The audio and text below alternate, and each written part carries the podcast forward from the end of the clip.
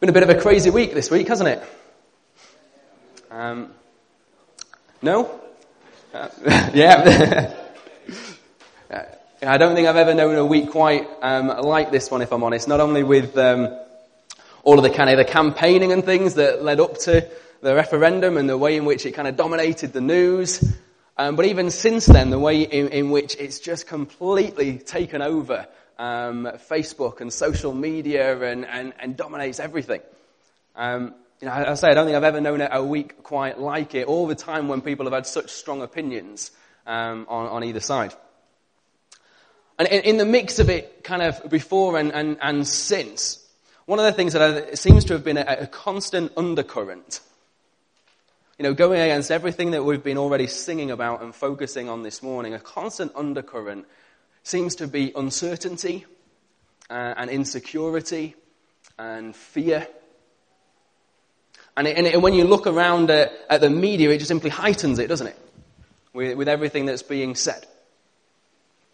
You know, whether that's feeling insecure about what the future holds, or whether that's feeling insecure about the way that people now see you because of how you voted or whether that's um, worry about the appointment of new leaders or the direction that those leaders might take us. Or simply worry about how the whole issue seems to have brought out the worst in so many people. You know, and in the midst of all of the insecurity, in the midst of all of the uncertainty, the question that I, I think I, I keep coming back to in my mind is what is it what is it that we are going to put our hope in? What is it in the midst of the uncertainty, in the midst of the insecurity, and everything that we're facing that we're going to cling to and we're going to hold on to? Do we put our hope in negotiating great new trade deals? Or in the appointment of new leaders, or in the, the fact that current leaders might follow through on their promises? Do we put our hope in the fact that we're now better off as an independent Britain? Or do we put our hope in petitions that are going around to say, well, let's hold uh, another referendum uh, and maybe we'll manage to stay in the EU? What is there that we can cling to, that we can hold on to, that we can put our hope in in the midst of all of the uncertainty? I don't know how many of you um, used to read or like the old Peanuts comics, um, or maybe watch some of the cartoons that have been made of them.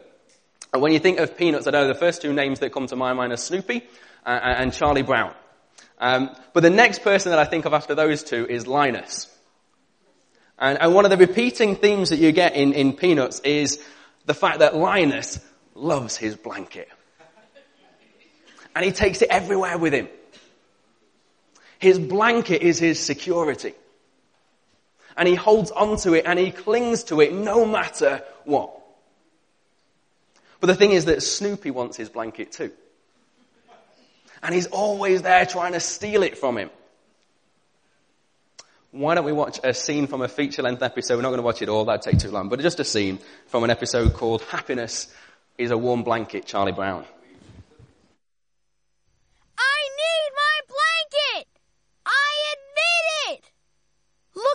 You?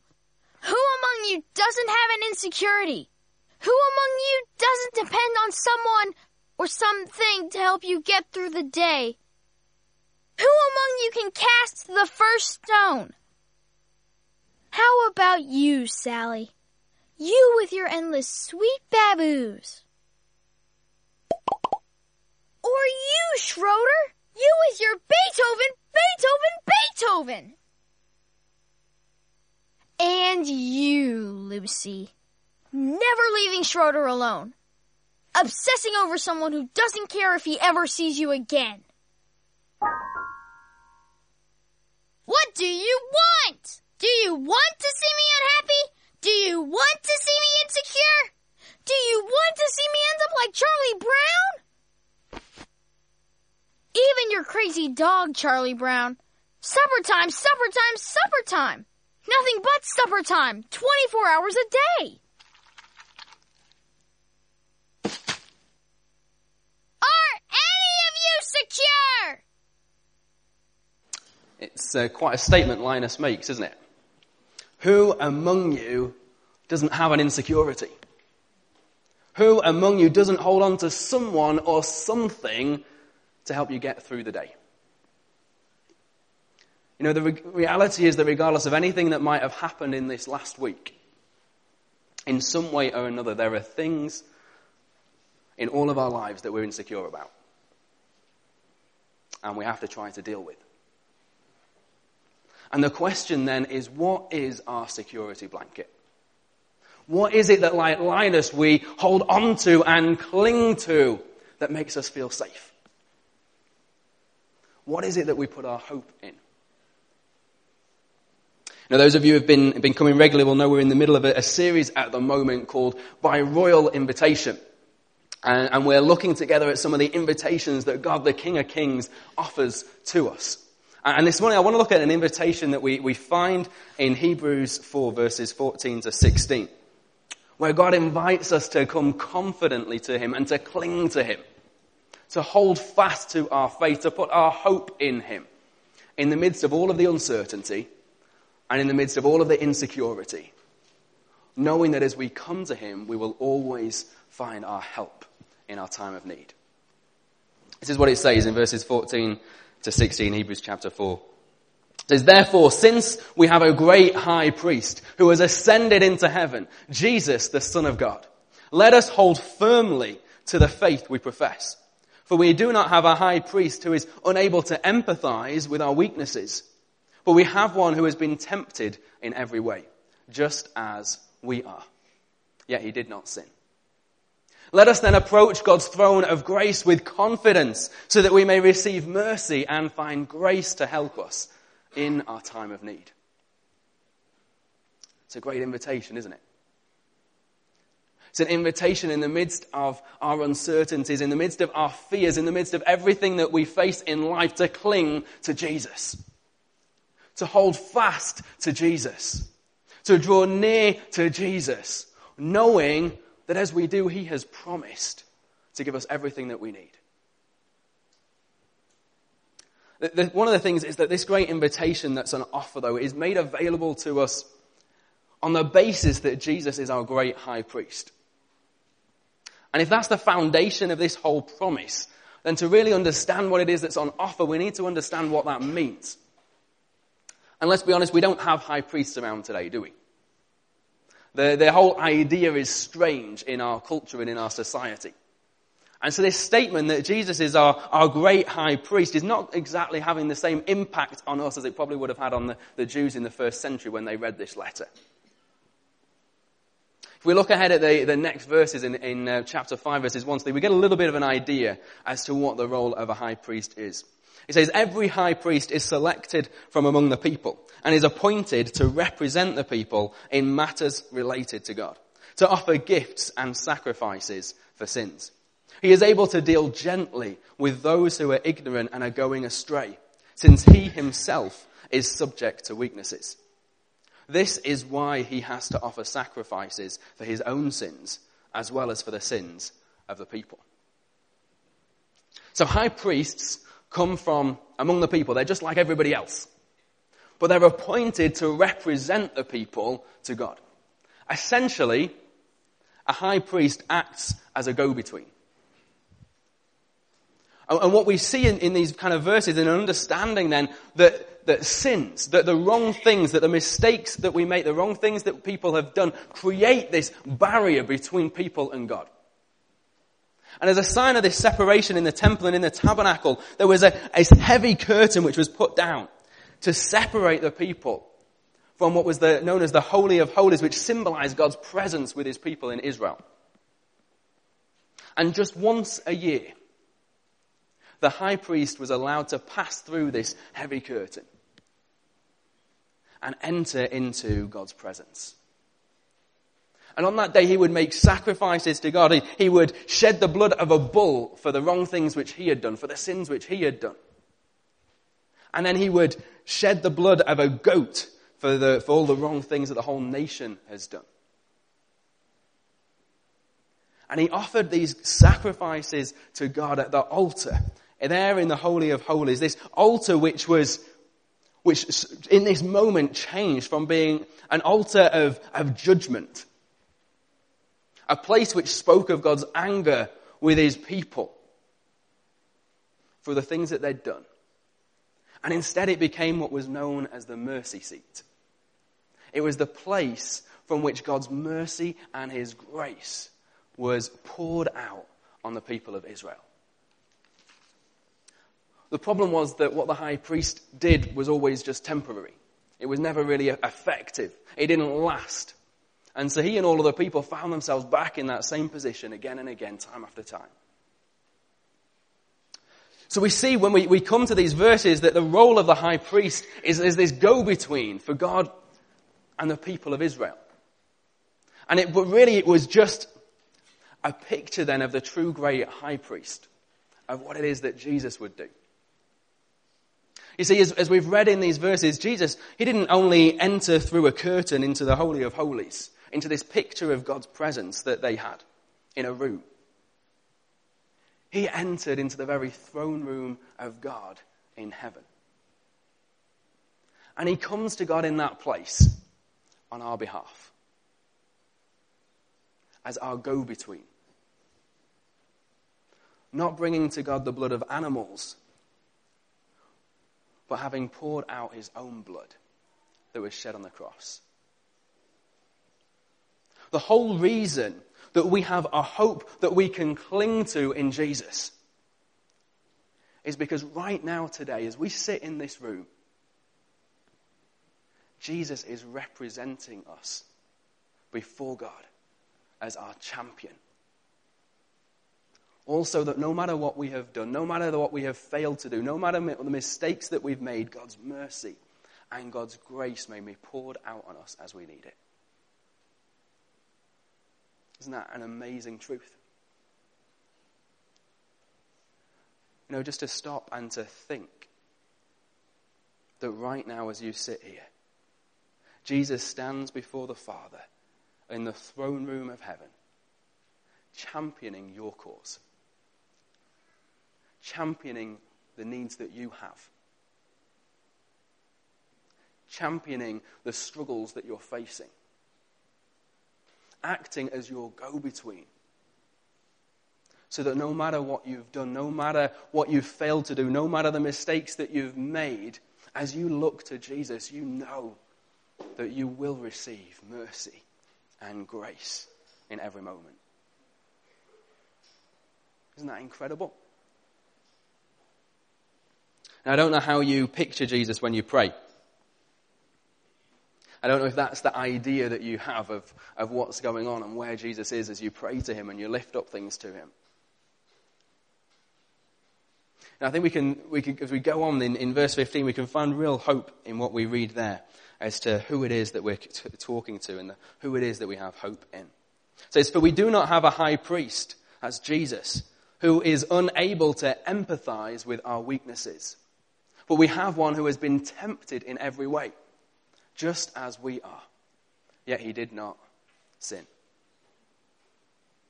I think one of the amazing things that you can take away from uh, these verses is that when you pray, when you talk to Jesus, you're not talking to someone who, who is up there in heaven thinking, what? How could you do that? Pull yourself together. We've been here before. Why are you back with it again?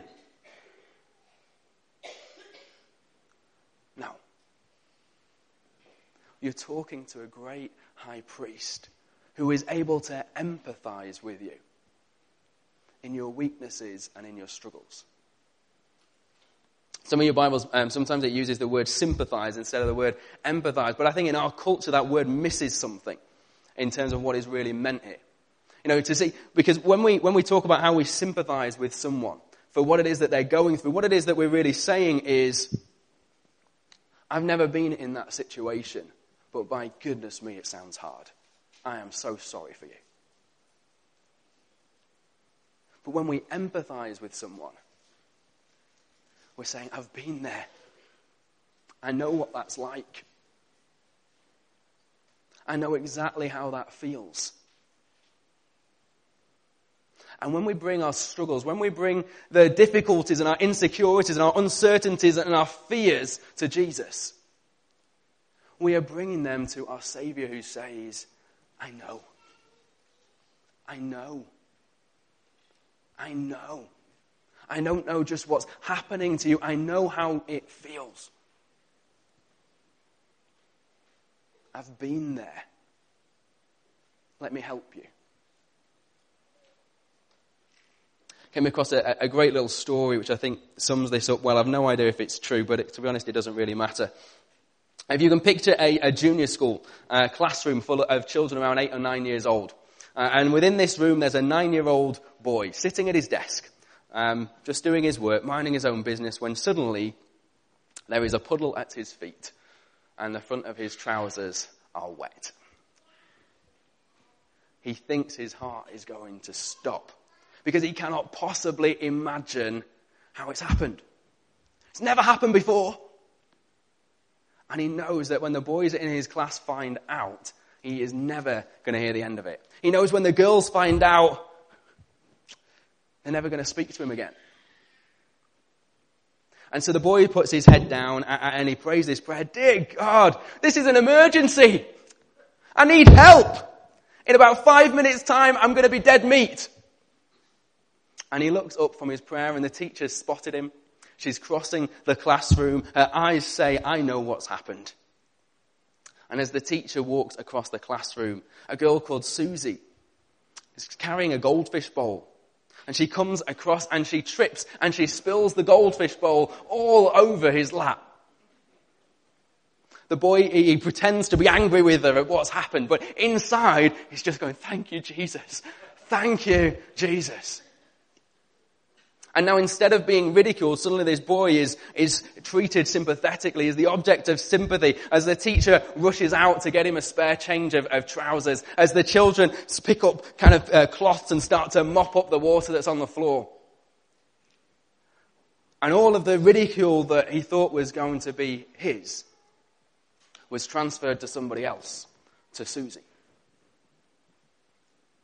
And at the end of the day, they're, they're, waiting for the bus, and the boy walks over to Susie and he, he, he whispers to her, Susie, you did that on purpose, didn't you? And Susie whispers back, I wet myself once too. You see, Susie saw the boy's need and she empathized with it. She'd been there before. She knew what it was like. And so in that moment, she doesn't judge him. She doesn't ridicule him as he felt he deserved, but she is moved to help him in his time of need. You know, in Jesus, we have a, a great high priest. We have a Savior that we can turn to who does not judge us as we may feel that we deserve, but who empathizes with us. He's been there. He's experienced the weaknesses and the, the temptations and the struggles. And so he is moved to help us in our time of need.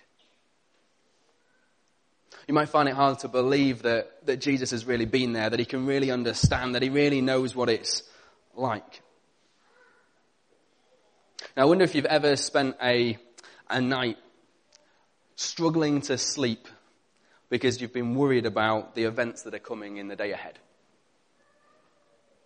You're worried about what you're going to face tomorrow.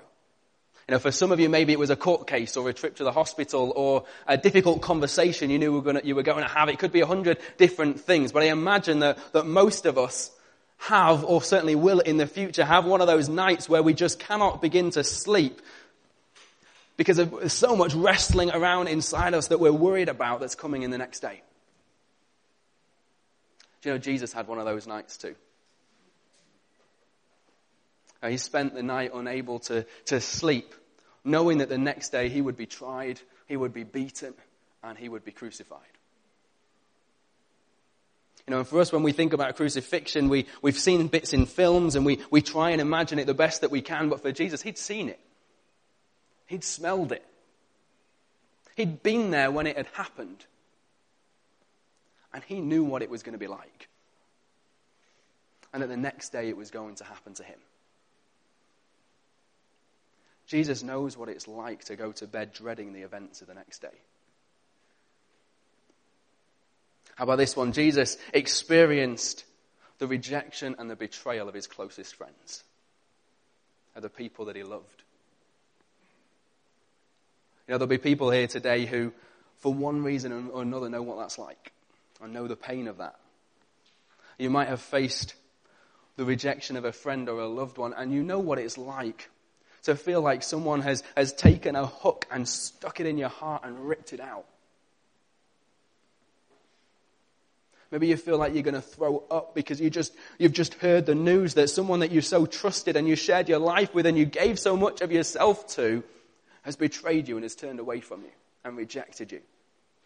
Maybe you don't even really know how to feel. You don't know how to pray because you're just so numb at the shock of it.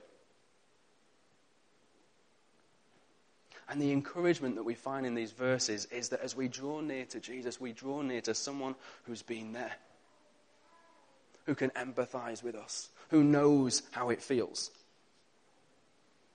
You know, Jesus watched as his closest friends ran away in front of him, with him watching on.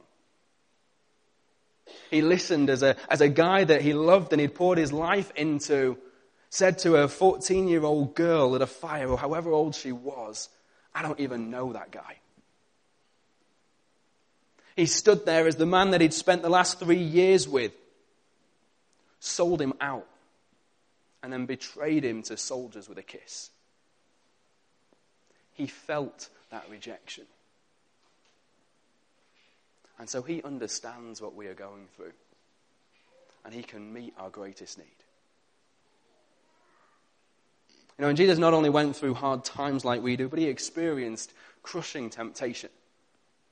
You might think, how can Jesus really understand the temptations that I'm going through and empathize with the struggles that I face with that when he never sinned? When he never gave in? But the reality is that those who actually resist temptation know just how strong it is.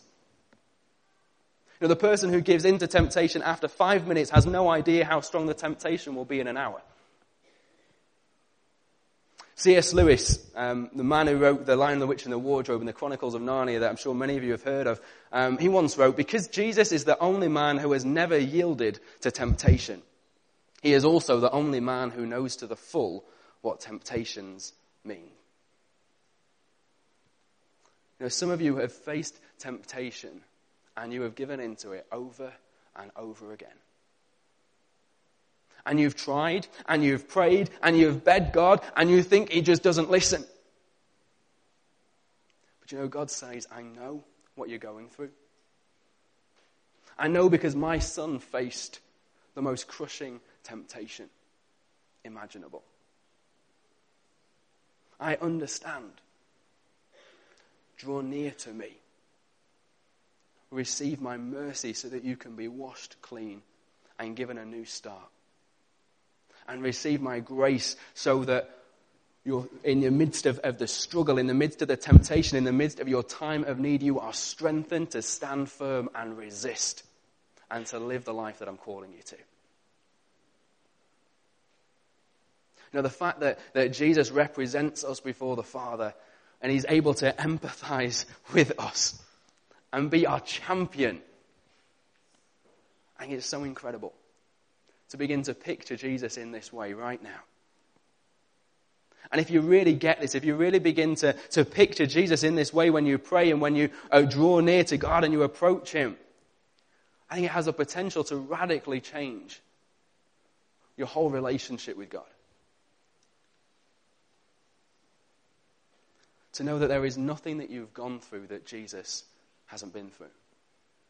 There is no weakness or trial or temptation that you've experienced that Jesus hasn't experienced. And that in the presence of God, you have a great high priest who knows what it's like to be you. And is acting as your go between. He's your champion before the Father. So that's why we, we, the presence of God is no longer a place where we need to, to need it to be a place of terror or of fear or to come with worry as to how we'll be received or the judgment that we might face, but it becomes a place of welcome. That's why we can approach God confidently, knowing that we will find everything that we need. That's why when we face uncertainty about the future, that's why when we're feeling insecure in our relationships, it's why when we're struggling to make ends meet, and when everything seems to be going wrong, we have a hope that we can cling to. We can cling to Jesus as the one who loves us, the one who is able to empathize with us, the one who is seated in heaven with all power and all authority and is able to help us in our time of need. The one who will never let us down. We can cling to Jesus knowing that as we come to Him and we hold fast to Him, we can know peace and we can know rest, even if the rest of the world is falling into turmoil.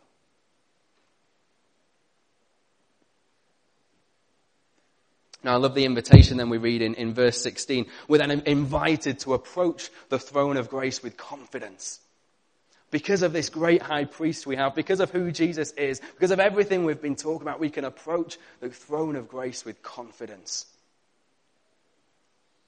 Isn't it amazing that because of the life that Jesus lived and the death that Jesus died, because he represents us and he champions us now in heaven, we can come to God without fear, without worry, but with confidence that we don't need to come to God as we so often do because we we feel like we've made a mess of things and we've made mistakes. And so we come to God treading on eggshells, eggshells, begging for His forgiveness, hoping everything's going to be okay, trying to kind of get ourselves back into that good place with Him again.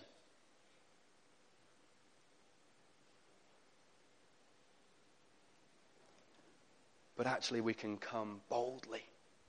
We can come confidently, knowing that we're never going to offend Him we can come with all of our emotions, all of our pain, all of our honesty, all of the mistakes that we've made, knowing that we're not going to find a God who looks down on us because of the struggles that we have and the mistakes that we've made, but knowing that we can come to God. Not as a, a God that stands aloof and distant and apart, but as a God who loves us and cares for us who wants to be intimately involved in our lives, as a God who, who empathizes with us, who understands what we're going through. A God who wants to brush away every barrier to relationship with us. A God who promises that as we draw near to Him with confidence, He will pour out mercy and grace into our lives. He will give us everything that we need. We're going to come to, to time of communion in, in a moment, but before I do, I just feel I want us to, to focus and to realize that this isn't something something that you just become to know and then you just kind of tick it off. This is something which is relevant to each and every one of us. Now, every single one of us here needs help.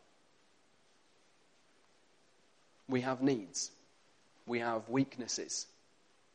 We have confusion and things when we don't understand. We have insecurity and uncertainty and fears and worries. We need help. But every one of us here also has something else. We have sins. We carry with us the mistakes that we've made and the wrong things that we've done. And therefore, at the bottom of our hearts, it can so easily become that place where we feel that we know that we don't deserve the help that we need, and so we end up feeling trapped. We know that we need help to, to live our, our life and to cope with the situations around us. We know that we need help to, to handle the idea of death and eternity. We know that we need help with our families and with our children. We know we need help with our loneliness and our jobs and our health and our finances. We know we need help. But we also know we don't deserve the help that we need. And so we can feel trapped. And what do we do? We can try and, and deny it all and ignore it all and try and be Superman and do everything on our own and meet our own needs. Or we can try and drown it all out and surround ourselves with distractions and entertainment and things that make us forget for a moment and feel happy for a moment. Or we can sometimes just give up and give in to despair. But God's great invitation to you this morning, in the midst of all of your needs, in the midst of all of your fears and uncertainties and worries and insecurities, is to come to Him and to cling to Jesus, to hold on to your hope in Him. He wants you to know that Jesus became your great high priest in order to shatter despair in your life and to fill you with hope to meet you where you're at, to rescue you, to pour out on you mercy and grace in your time of need. Mercy to forgive and to wash you clean and to give you a fresh start. Mercy to have compassion and to meet you exactly where you're at. And grace to empower you and strengthen you and enable you for what lies ahead. You need to know that you are not trapped in the temptation that you have been struggling with. You are not trapped in a place of despair and hopelessness. Yes, you need help. Yes, you don't deserve the help you need. But you can still have it. God's great invitation to you today and in every day is to cling to Jesus, to come to Him with confidence and receive everything that you need in this moment and every moment as you put your trust in Him. It might be today that you have never placed your trust in Jesus before, and if that is something that you would like to do, then I want to encourage you. Uh, uh as a way of, of making that statement of saying, I'm putting my trust in Jesus today. I want to cling to Him and put my hope in Him then I want to invite you as your way of saying that to come and to take communion in a few moments and to, to join us in that. And then after the service, I'd love to you to, to come and, and have a chat to me so I can, I can give you one of these books called Why Jesus? And you can find out something more of who Jesus is and what it is that he's done for you. It might be that you're not quite ready to make that decision. You're still a little bit uncertain about things, but you want to find out more. And again, please come and have a chat to me, and I'd love to give you um, one of these books. No, but as we come to communion, I, uh, I feel so aware that this is something which many of us might be familiar with as an idea and as a concept. But the, the reality of the worries and the fears that we carry with us in life say that it needs to sink from our head to our hearts.